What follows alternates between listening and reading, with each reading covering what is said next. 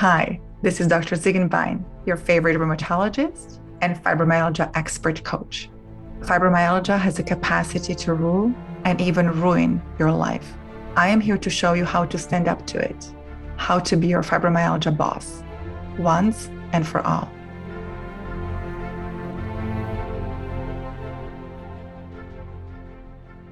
All right, everyone. I am very, very excited today to introduce Dr. Beckford to you. She's a mom, a wife, an ER doc, host of the Docs Who Care podcast, speaker, wellness expert and coach, and chief executive officer of Your Caring Docs. She got her Master of Science at Montclair State University, New Jersey, MD degree at University of Medicine and Dentistry of New Jersey, and did her ER residency at Thomas Jefferson University Hospital. Welcome to our podcast, Dr. Beckford. Well, thank you for having me. Thank you, thank you, thank you. I'm so honored.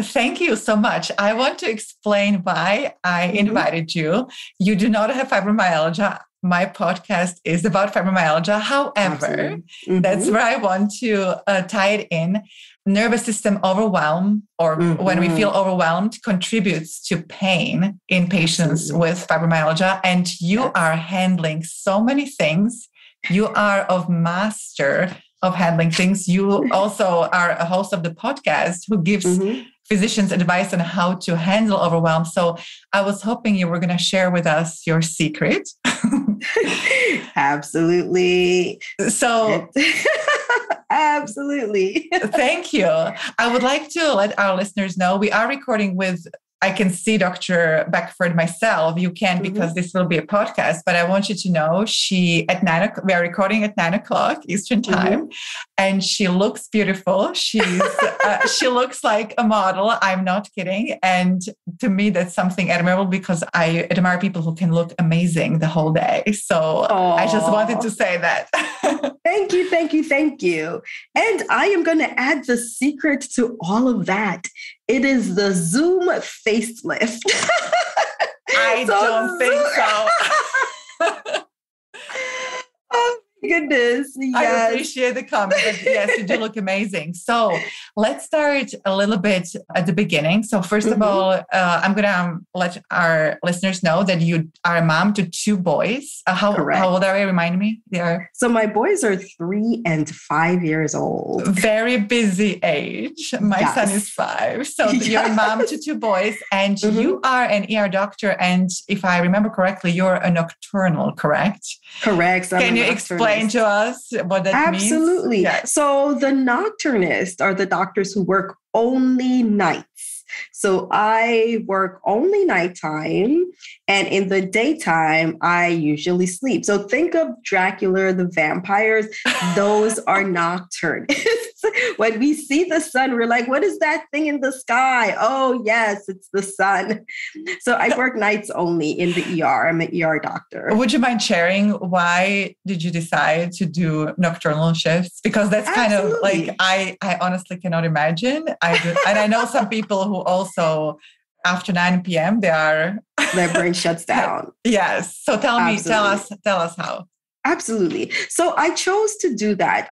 There are two reasons why I did that. So the first is I'm a night owl by nature. So yeah, my I rev up my brain revs at nighttime. I have tried to figure out why is it, you know, I've tried to be an early bird, but it's just not within my natural tendency. So that's part 1.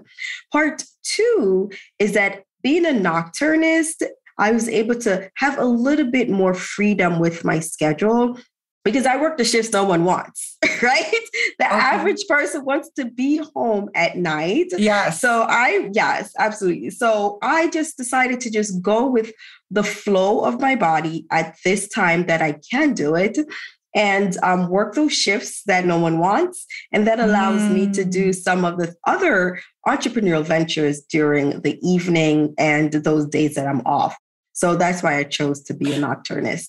How long have you known or when did you find out did you was it all the way back at the medical school or did you was it during residency like how did you find out realize that I'm just a night owl? Yes. Okay, so it really stems back to high school.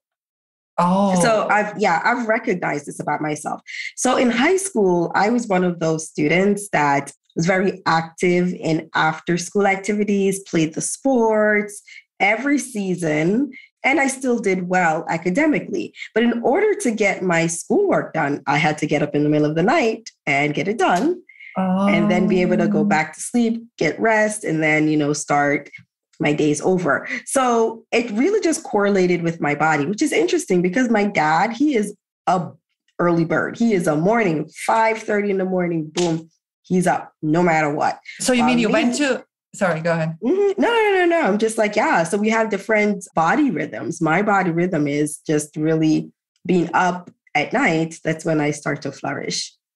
But when you, if I may go back to uh, mm-hmm. the beginning, you said you you were you were very active in sports and did a lot of activities, and mm-hmm. then you mm-hmm. said you had to get up, so you went to bed and then yep. got up in the Really?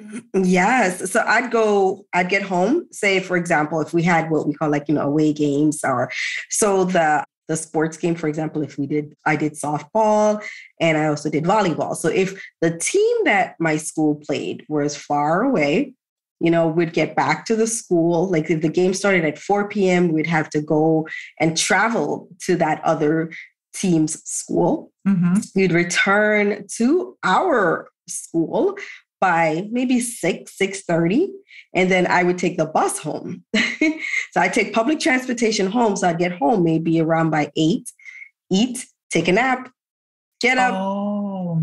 do my schoolwork go back I to see. sleep. Yes. So that was just part of my rhythm. And so I do have to ask you, I do have to Absolutely. ask you though. So yeah. you had no trouble. So you set up the alarm clock for the mm-hmm. time to get up. You did yes. your homework. Like how mm-hmm. many hours did you stay awake? How many? Maybe around like two hours. And then you had no trouble going back to sleep. At that time, no, because at that time I'm dead tired. Like it's time to go okay. to bed. so and the then, majority of the time, no. Absolutely. And then you went, you were able to get up in the morning and be mm-hmm. completely awake. Yes. Wow. Wow. And that be is, functional in class. that is incredible. And be functional in class, right? And this mm-hmm. was in mm-hmm. high school. So did that play into your decision to be an ER doc or that was completely independent? Well, as you mentioned it, I think it did eventually play into it. Okay. Because I realized that I had this ability to have a shift in schedule at that time. And I thought emergency medicine was so cool because right. I was up and everybody was asleep. I'm like, oh, I can do this. But then as I got older, you know, the continuous shift in schedule became a little bit more challenging. So as I tried to look for a balance in my schedule, it's really challenging for an ER doc to get only day shifts. It's okay. just really hard because that's just not how it's built. The, the mm-hmm. system isn't really built that way. But to do night shifts, you know, it's like, okay, well, I don't want to work nights. Are you sure you want to do? This? Yes, this is me. They're like, okay, go ahead. So with that, it went within the personality that I already had, what the body flow. I was already 2 a.m. I'm like, boom, yes, my mind is up and it's bubbling. So I just kind of went with it and it's working out. I want to return to the comment about how your mind is sharp at 2 a.m. in a moment, but I was going to just return to what you said. I, for a moment, I thought when you said that, your, that you thought your ER, uh, ER was cool, ER specialty, uh-huh. I, for a moment, I thought it was because there are so many cool cases that come and many people yeah. know Dr. House who. Yeah, I, uh, I know. but you know, it's so, so interesting that I, when I went on my interviews to get into medical school or even my interviews for residency, everyone always thought, like, you know, oh, did you watch ER? Because there was a show that was on at that time. It was very popular and it was called ER. Right. I forgot about that one. You're right. Dr. Yeah. House and ER, my two popular yeah, House, shows. Yes. Absolutely. I, I didn't watch TV. So I did not watch those shows. So I didn't oh. even get I wasn't even influenced by those shows. You I did not watch just, it? Oh my gosh. No. I didn't. I really was just influenced by, you know, I got exposed to mm-hmm. a wonderful physician who was an ER doc when I was, I think I was in undergrad. At the oh, time and I oh, shadowed okay. her and I thought, wow, this woman is amazing. And she was pregnant at the time. She was pregnant. She was an attending, you know, she did the cases, she talked and she taught residents. And I thought like, wow, this is absolutely amazing. And then I got introduced to another wonderful female ER doc who was a faculty member at my medical school. And she was just fantastic. Her personality was awesome. She laughed at herself, she joked. And I said, wow, this is something that fits with me.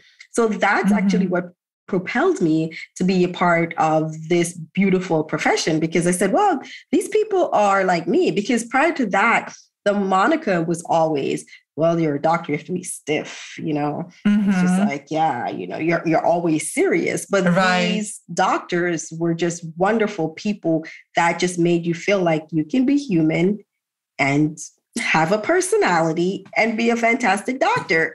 I love that. I love that you had two role models, one in mm-hmm. undergrad, you said, and one in medical school, and they were both females, and one of yes. them was pregnant, right? And that's yes. what stirred you. I love it. I and it's so interesting it. because they didn't, I don't think that they knew that they were my oh, role models. Until now, I've been talking about it. I love it. So let's return to your comment now about mm-hmm. how you're wide awake too. I have to say, and even through medical school when we study biology like the concept i've always had in my head that people work on like rhythms like biorhythms mm-hmm. and mm-hmm. it's natural for us to go to bed before midnight and and i know that you said that you discovered that you are that you are a night owl just Absolutely. but most people at least the stereotype is that after midnight it just doesn't doesn't know fire doesn't fire up there. So tell me tell me how basically tell me tell me more about that. I want to okay it's it's interesting because you know being a night owl has its privileges but it also has its disadvantage right? Because the, the world is a day and night world and the daytime people are up the majority of the people are getting things done. And then at night, you know, you're supposed to be resting. So for those of us whose minds are active at night, you have to kind of learn how to tone it down if you aren't actively using your brain, right? Okay. So if you are in a profession that requires you to be up at night, then you try to do that. If you're studying or well, for studying, you'll probably try to do it in short bursts because your exam is probably in the morning. so, you know, but if you are in naturally a night person, some of the benefits for that for me was when I had my baby. Baby was up all night. I was up all night. It's like, hey, okay. I love you. I can do this. So it wasn't as challenging for me, you know, with the being up at night mind you, as we've also even discussed, like, you know, well, how do you get all these things done? Help. I get it done with help. So when I did have my child, my in laws were here, my mother in law, she helped me out. So, you know, she's an early bird, crack of dawn, she's up. She's like, oh, I'll take the baby in the daytime. That Wonderful. amazing. I slept in the day and I was up at night. Up at night. You mentioned that you had help. So I think that's important to point out that I mean, not, it's everybody has different circumstances, obviously, Absolutely. but you did have that help and that helped you. But did it help you to return back to work or it just in everyday life, even before your return, it was just super helpful? Oh, it's absolutely helpful. And that's the thing out there. When you're talking about like, how do you manage it all? Mm-hmm. You don't. Okay. That's the answer. You don't. You are unable to really do all of this on your own. So, for those who are there, who are listening, who are trying to be superhumans, doing everything on your own, it is challenging. You will find yourself in a place where you're either burnt out, wiped out, and just empty. So, help is so important. Now, I am, you know, I use my body clock, and luckily that my in-laws and my mother-in-law is here, and her body clock is opposite to mine, right? So she's an early bird, and I'm a night owl. So in the night, I was able to be up to nurse and you know just enjoy being a mom while in the daytime mm. she got to enjoy being a grandma so it worked it, it's almost like perfect like almost like as if mm-hmm. on purpose. Like you, you can't really ask for better. Absolutely. Yeah. so if I want, I'm very curious now. So you work nights. So what time do you come home and how many hours of, well, first of all, can you sleep when you come home? Can you? Mm-hmm. And number two, how many hours of sleep do you need during the day or Oh, that's a wonderful question. And it's really good. So when I get home from work, it has taken a while. Now, keep in mind, I I've been doing this for like three years, just working night shift only. So I have had more years working the, the up down, such as early morning, mid shift, mid oh, afternoon, oh, okay. overnights, those shifts. So I've done that. When I get home from my shifts now, I have found that I my body has gotten into rhythm for me to try to wind down. Am I able to wind down immediately? No. Oh, okay. That. So there are things. So as I'm coming home, I either have to like listen to something, like I'll listen to a podcast, mm. or I'll respond to to social media messages or something mm. like that mm. in the early mornings. And then once my brain starts to wind down, you know, at this point, I'm probably home eating my breakfast, you know, take the shower, and then I have to tone it down. So, different techniques that I use in order to wind my brain down is that I listen to audiobooks. Okay. So, I listen to audiobooks with those readers who have beautiful melodic voices. Okay. eases me to sleep. And I listen to, and I mean, you guys, I, am not telling you, but I love Agatha Christie Yes, I've said it.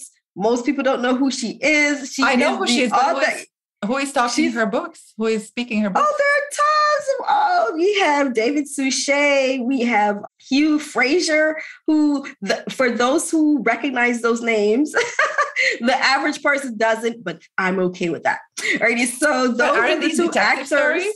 Isn't that a Absolutely, and those are the two actors that played Hercule Poirot and all of her shows that was on. So Hercule Poirot and also the sidekick Hastings. So yes, yes, there wait, oh, just a moment. Wait, let me get it straight. You yes. spent uh, how many hours? Eight or ten? Is it eight hour shift or ten hour shift? Yeah, 8 mm-hmm. Eight hour in the between ER. Eight and ten. Yeah, Be- between eight and ten hours in the ER. Listening to stories and trying to solve a puzzle of a patient who comes in distress Yes. Then you come home. And wind down by listening to a detective story. I love detective a, stories. A murder story, a murder mystery. Yes. I know. but listening to their voices. Now the thing about it is that I know all. I know who's I know who's the killer. I know who's the one who's deceiving. I know it all. I've, I've, but I love oh hearing oh the new interpretation of the same beautiful story. So once you have someone who has a beautiful voice, and then it just brings me straight down to sleep. So it's almost as if it's a type of meditation for me, because I listen to their voice and I get and I go down into sleep. Now, have there been times that it's been challenging to sleep? Absolutely. So I've used melatonin and I've tried to use some of those essential oil type things. Okay. But I found myself just having too many awkward dreams with this essential mm. oil. And so I felt like, you know, I know that it like sometimes they, you know, say like, oh, it crosses the, the blood-brain barrier. And, and that's some of the positive ways and the attributes that they've described for using those things. But I didn't like the way I felt. I didn't like the dreams that I had. I'm like, why am I dreaming about this awkwardness when I can listen to Agatha Christie and somebody I still, I, still I, have to, I have to say I'm still really surprised. I I have to wrap my mind around that. But basically, what, what, you seem to be trying to say is what you seem to be trying saying is that what you seem to be saying. Sorry, mm-hmm. is that you if you do have trouble sleeping, oh no, that you do not right, fall asleep right away, you do need some time to wind down. You listen to podcasts Absolutely. or the books, mm-hmm. and that mm-hmm. you really found that important to be able to kind of transition from one area to another. So that's part, part of the secret. I would like to talk to you about your job mm-hmm. itself Absolutely. because so ER is considered one of the most stressful kind of areas yeah. of medicine mm-hmm. and i wanted to know how what helps you stay because you have to stay on top of things you have to mm-hmm. you're juggling probably multiple patients who you mm-hmm. have in the er how what helps you stay calm cool collected which you i have only seen you like that when we interact what helps you stay that way and you know it can be then transferred to other areas of life so or other jobs that's why i'm asking Absolutely. the question Absolutely. So I think one of the ways that I do stay calm is it helps me to to really bring in the entire picture. Whenever we are in that calm state, right? We have a more panoramic view of what's going on. Mm. When you are too panicked, then you become a myopic, right? You're just looking straight at that one thing. Now, in order for you to really especially as a physician in the emergency department, you're working with a team. Mm-hmm. The team can only be as good as its leader, right? Mm-hmm. So if you are panicking and you're unable to make the decision, then there are a couple things that can happen. Then your energy transfers to your team. I like a calm situation. You know, as you've mentioned, that's just my personality. I like it calm and I love to I love everyone to be able to be at their best. And I believe that you're at your best when you're the calmest. If I am forgetting something, I want my nurses and my techs and my respiratory therapist, especially I'm thinking of a code situation at this time, right? right? So if we're running a code, I want everyone to be able to have their input saying, hey, you know, maybe it could be this Maybe it could be that. So as we're running it, I keep calm. I speak what I'm hearing, what I'm watching, what I'm seeing, what I'm thinking. Hey, I think this could be XYZ. And then based on what I'm seeing. And if it's not, if someone else has an additional idea or they might have additional information, they can present that information. Why? Because it's in a calm manner. It's easy for them Got to it. express themselves, right? I so see. if you, and it really is, I believe in energy transfer. My energy, as soon as I step into the room, it transfers to my patient, right? Mm-hmm. So if mm-hmm. my patient is upset because they've been waiting for a long time, when I step in the room, I don't exude the, oh, you know, and there are times when you're like, oh, you know, this patient's really upset. Dr. Beckford because they they don't want anybody to do anything and such and such. I said, okay, no worry. I can do one of two things at that time. I can either take the information that, that has been presented to me and then become upset that that person's upset and enter into that room with an aura of anger, like, how dare are you upset? Or I can go in in a calm manner and then be able to exude and that same calmness to my patient and then get them to open up, let me know why they're upset, and then I can explain probably something that they didn't realize that was going on. Like, you know, you're waiting, I'm so sorry, but you know, we had a person who unfortunately just died and we had to mm-hmm. take time for that person. When you are presented in that way, then you're less likely to be upset. Or if I come to you, and especially in a calm manner, and I said, you know, you're upset and I let you speak. I let you let it out.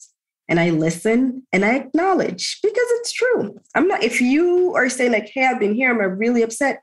I'm not going to say, well, you shouldn't be upset because you are upset. And so I'll say, you're absolutely right. It was a while. And, you know, and we apologize for that. You know, let me know what's going on and see how we can fix this right now. That usually brings back and then we work on it. And nine out of 10 times that works.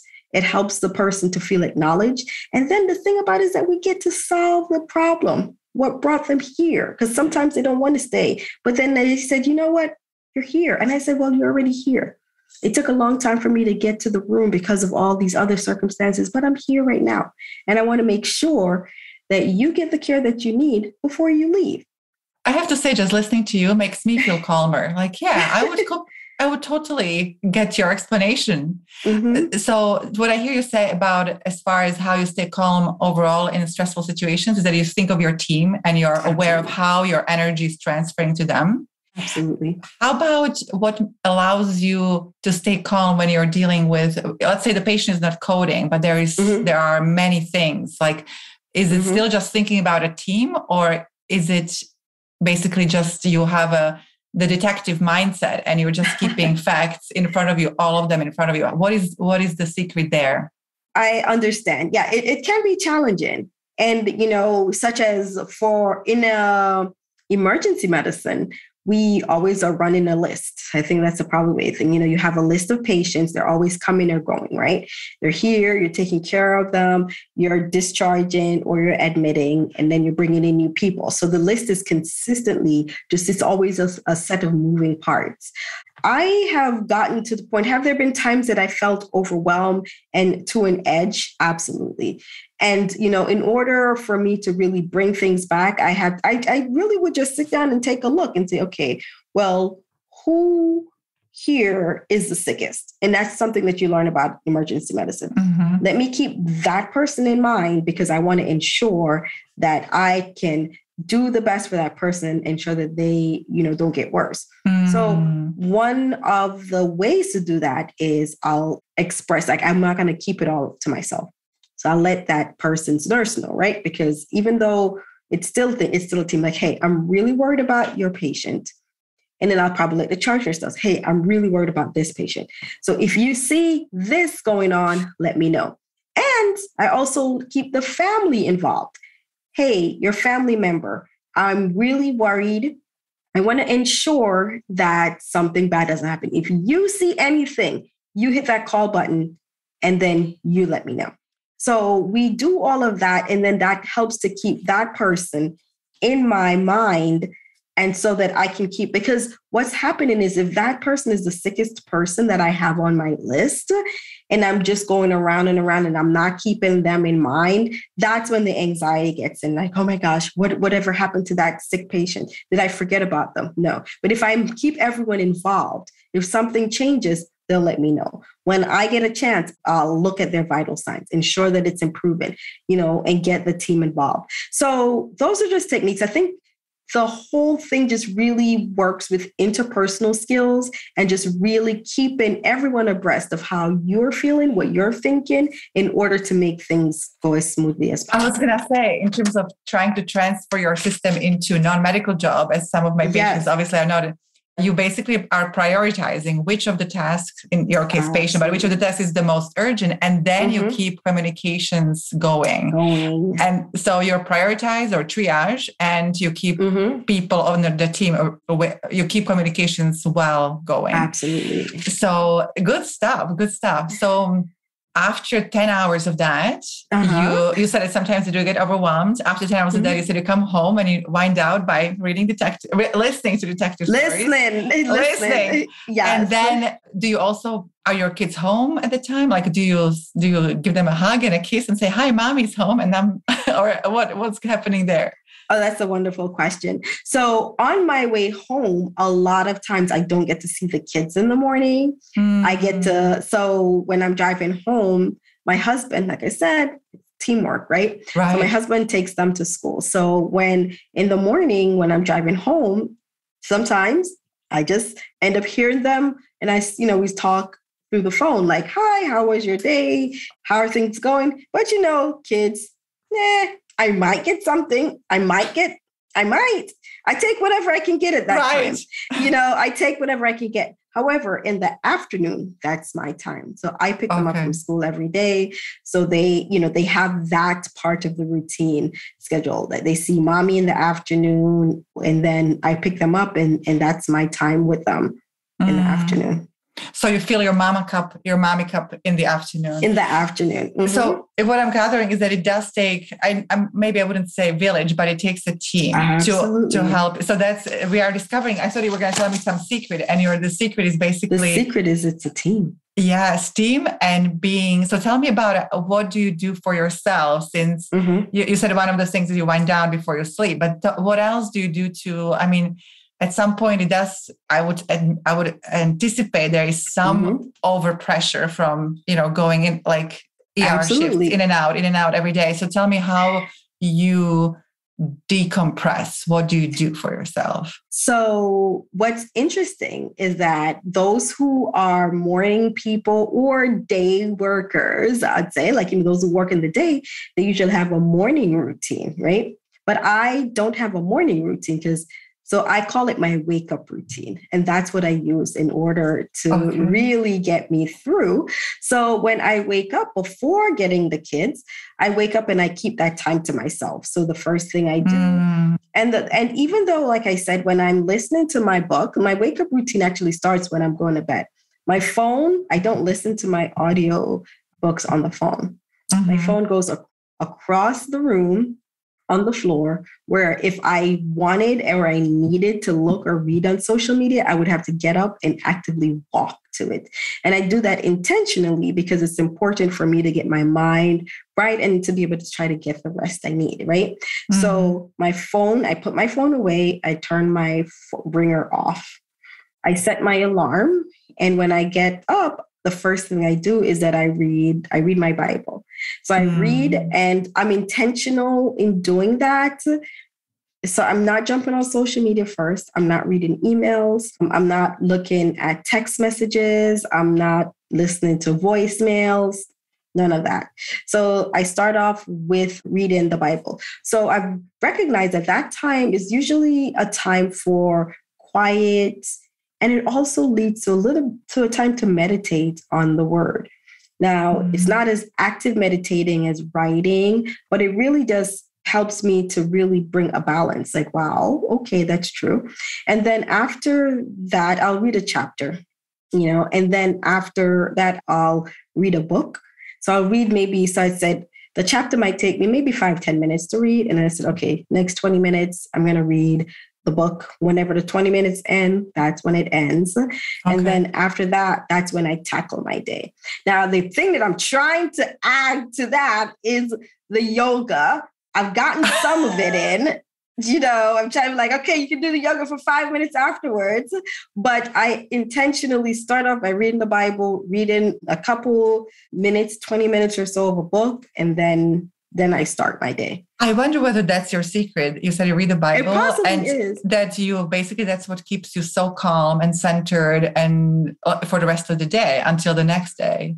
Yes. So it absolutely helps. Now, the biggest part now with the Bible, I started reading that more consistently in October, but from 2020 on, I intentionally put my phone away from me and intentionally had mm. the first thing I do was not anything related to work or business.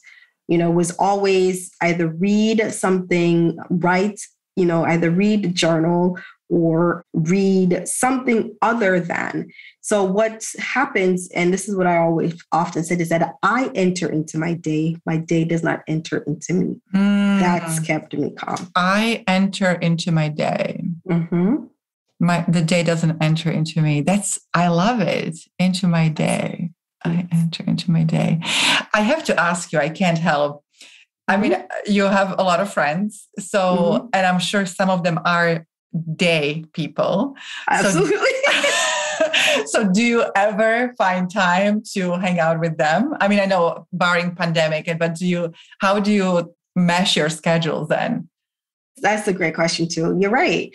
A lot of my friends are day people and a lot of my like really really great friends they don't live anywhere near me.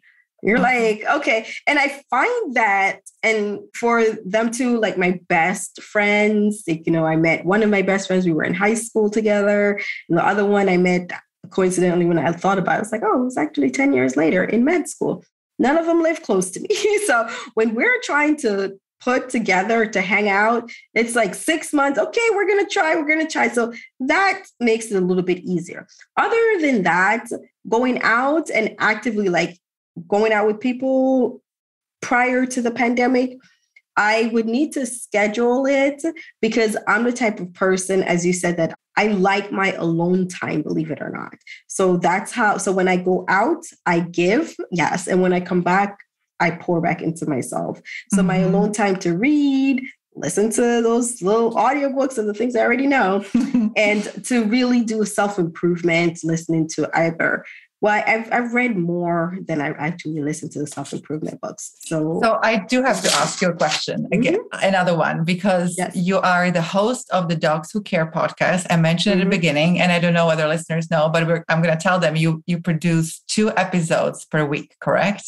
I mean, most.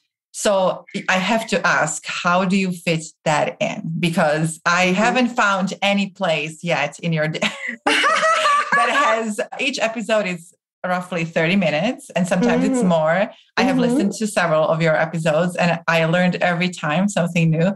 So basically, you have doctors on your podcast, uh, mm-hmm. different specialties, different niche. And they share with you and your patients their, you know, what they do, kind of the gist of what they do, and any new mm-hmm. information. It's mm-hmm. extremely educational, extremely helpful. From so, tell me where, how, how do you manage that? So I I manage it because as I mentioned, with being a nocturnist, I was able to negotiate to get to work in the first half of the week because no one wants to work those. So I work the, the days that no one wants. Oh, wow. As in Sunday nights, Monday nights, Tuesday. So Mondays are the busiest days in the emergency department. Oh, really? Especially Monday nights. Absolutely. I wonder why is that? So usually it stems from a couple avenues. So one, you have the weekend that just passed, and um, a lot of doctors' offices aren't opened on the weekends. So there's an overload that occurs so oh. from the oh. morning. Yeah. And then okay. you also have those who might have had any surgical procedures you know, so they come to the ER to if there are any mm. adverse outcomes or just, okay. and the adverse outcomes doesn't have to be big. It's just like, okay, I'm bleeding and, you know, my sutures, this or that. And then you might have those who are on like maybe dialysis patients. So there are a lot of patients that come to the ER on Mondays. And mon- by Monday night, it is really crazy, right? Because it's just, it's nighttime. So for those who can't get in contact with their doctors, they come to the ER. For you know, and you still have people who are still having heart attacks, and you know, right. people, they they appendicitis. It doesn't decide when it wants to happen; it just happens. Right. so Mondays are usually busy. So Monday nights are super busy. No one wants to work on Monday night, but I do. I'm like, okay, yeah, I can do this. So I work those shifts, and then the days that I'm off, I enter into and I do these additional things. And may I ask, on the days you're off, do you do that? Do you do them at night? Like, do you the um, the recordings no. or pro, like editing mm-hmm. and scheduling and no okay so you do so the you, editing and the scheduling yes so i am not doing all of this by myself so with the mm-hmm. your caring docs i do have my husband helps but one of the things that we've done is that we have done this live so we are using some of the tools that are available to help us right mm-hmm. so when i'm when i am recording and you're seeing my live videos that come on mostly every thursdays and sometimes Thursdays and Fridays. Mm-hmm. It is live, and therefore I, I, automatically have a recording, and it's it's been sent out to three different mediums. So okay. all I have to do is upload the audio onto the podcast medium,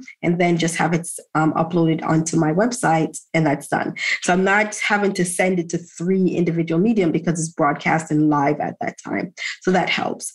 So it's kind of taking advantage of the technology that's available in order to get me to get things done. But still, doesn't it take a lot of time to plan? Like you, because you produce so much, like twice a week. It like to plan it. No, like I said, taking advantage of the technology. So Calendly, thank you, thank you, thank I you. See. So okay. you send out, and before, yes, it was absolutely exhausting. When you send out, are you available this day? No, not this day, but maybe the next day. Am I available the next day? Maybe. Uh, da, da. But now Calendly here.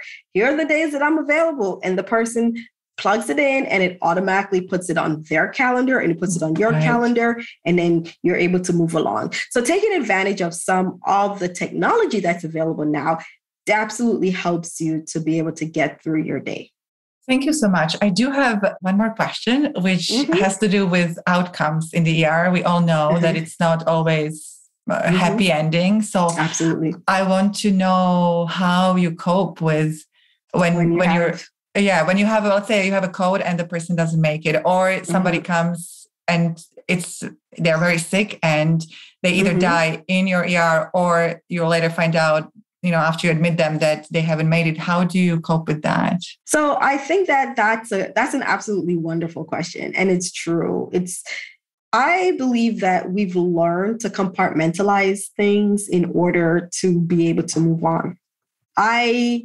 absolutely hurt when my patients don't make it. However i have to also keep in mind that if i've done everything that i can do that uh, you know and things are out of my control that i have to let that go.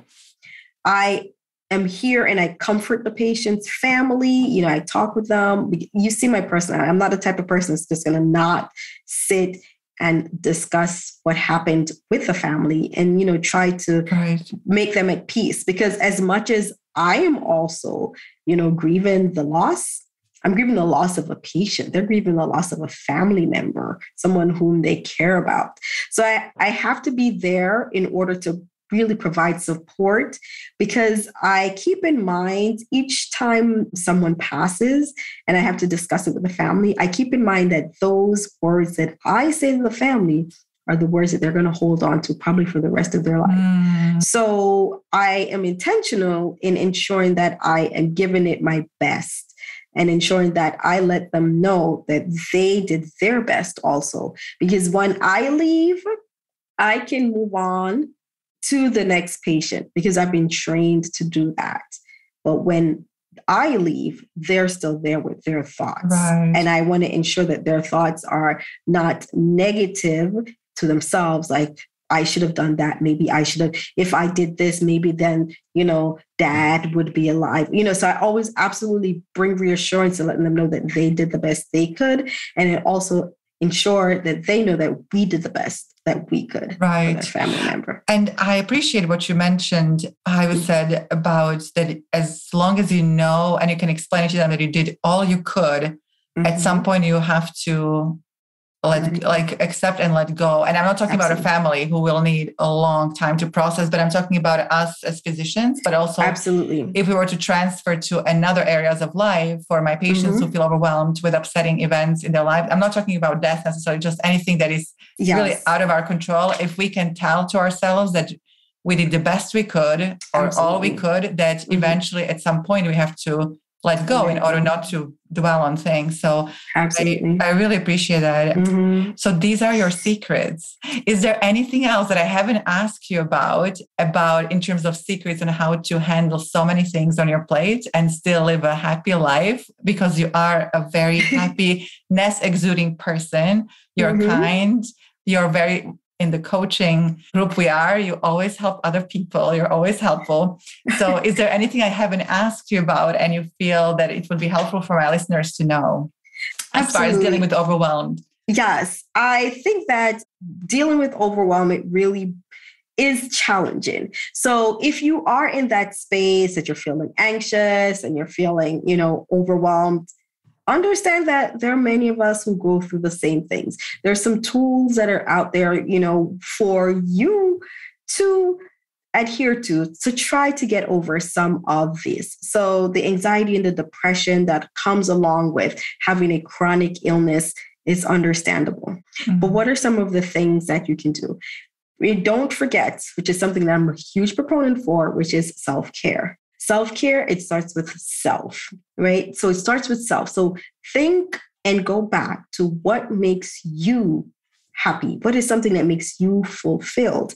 And start there. So when I say self care, a lot of times people automatically think that I'm talking about going to the nail salon, right? Going to get a spa. That right. alone is not self care. Self care starts with self. So go back. I've told you my quirkiness, what I like, right? I like listening to audio mysteries. Why?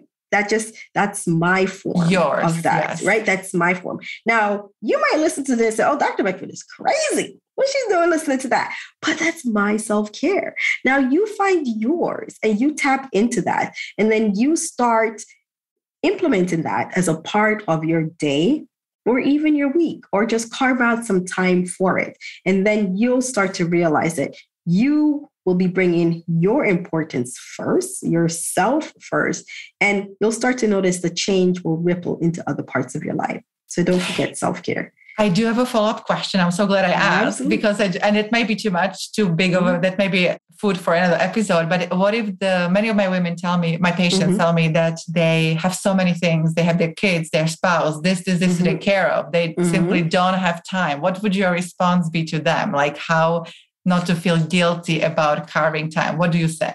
I say that in order for all of those wheels to spin, you have to be there, right? So it's understandable when it feels as if you do not have the time to do all of that. But that's when you start to pull into your community. That's when you start to delegate. I'm pretty sure that your significant other sees how hard you're working. And therefore, if you're saying, listen, I need 30 minutes to myself in order to and fill in the blank, whatever it is that you like to do. Is it do you need 30 minutes to take a walk to clear your mind? I've interviewed many people, and trust me, when I ask about self care, and for those who've even done it, they said that when they come back, they are the parent that they knew that they could be. They said that they are the spouse that they knew that they could be. While they were there and they're working, working, working, then you start getting angry. You start short tempered. So the person that you become is not the person that everyone knows. Interestingly, mm. I did an interview with a, um, a young lady in Israel, and she said that she she has four children, and you know she's she has her husband, and she also has her business. And she saw a women's retreat that she wanted to attend to, and she thought about everything that us women. Well, who's going to take care of the house, the kids? Oh my God, there are four kids, and my husband. Da, da, da. She went away for that retreat. It was two days. Kids were like, "Why are you leaving us?" You know, but when she came back, they said, Oh, mommy, I like this you. So when is your next retreat? Oh, I love it. Absolutely. So pour into yourself and you'll be the person that you know you So what I hear you say is mm-hmm. that you have to prioritize yourself in order to Absolutely. be there for other people but in order in order not to feel guilty that's to keep in mind that you have to fill your cup before you can help others but also Absolutely. asking for help speak Absolutely. identifying what makes you happy what fulfills Absolutely. you asking for help mm-hmm. and ex- receiving it i think many yes. women struggle with that and i think that i mean yeah, just, we do yeah. we struggle because we've been taught to do it all and especially yeah. when we look at our parents we're like well my mom she was just able to just do it all Mom yeah. probably struggled too, and mom doesn't want you to struggle, right? right? Mom might have not had that support, but you you can. You find that support and you pour into yourself and trust me, you'll be able to do way more and your family will love you. so good. So good. Thank you, Dr. Beckford, so much for spending time. So why don't can you tell us where my listeners can find you if they let's say they want to visit your podcast? Where can Absolutely. they find you? So you can find me on Your Caring Docs. That's U-R-C-A-R-I-N-G-D-O-C-S dot com.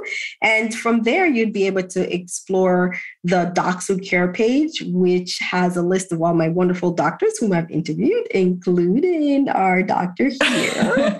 right? So just look at their picture and then click listen.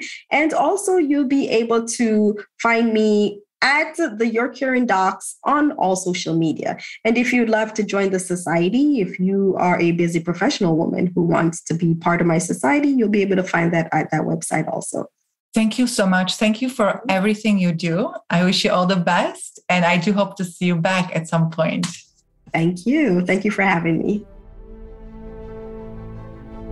If you like this episode, please share with someone who can benefit from it too. For questions and comments, you can find me on Facebook under Martina Lenartova. That is M A R T I N A L E N A R T O V A, or on my website at www.martinazingenbeinmdcoaching.com. And that is www.martinazingenbeinmdcoaching.com G E N B E I N M D coaching.com. And lastly, as always, I appreciate a lovely five star review or feedback from you at any time.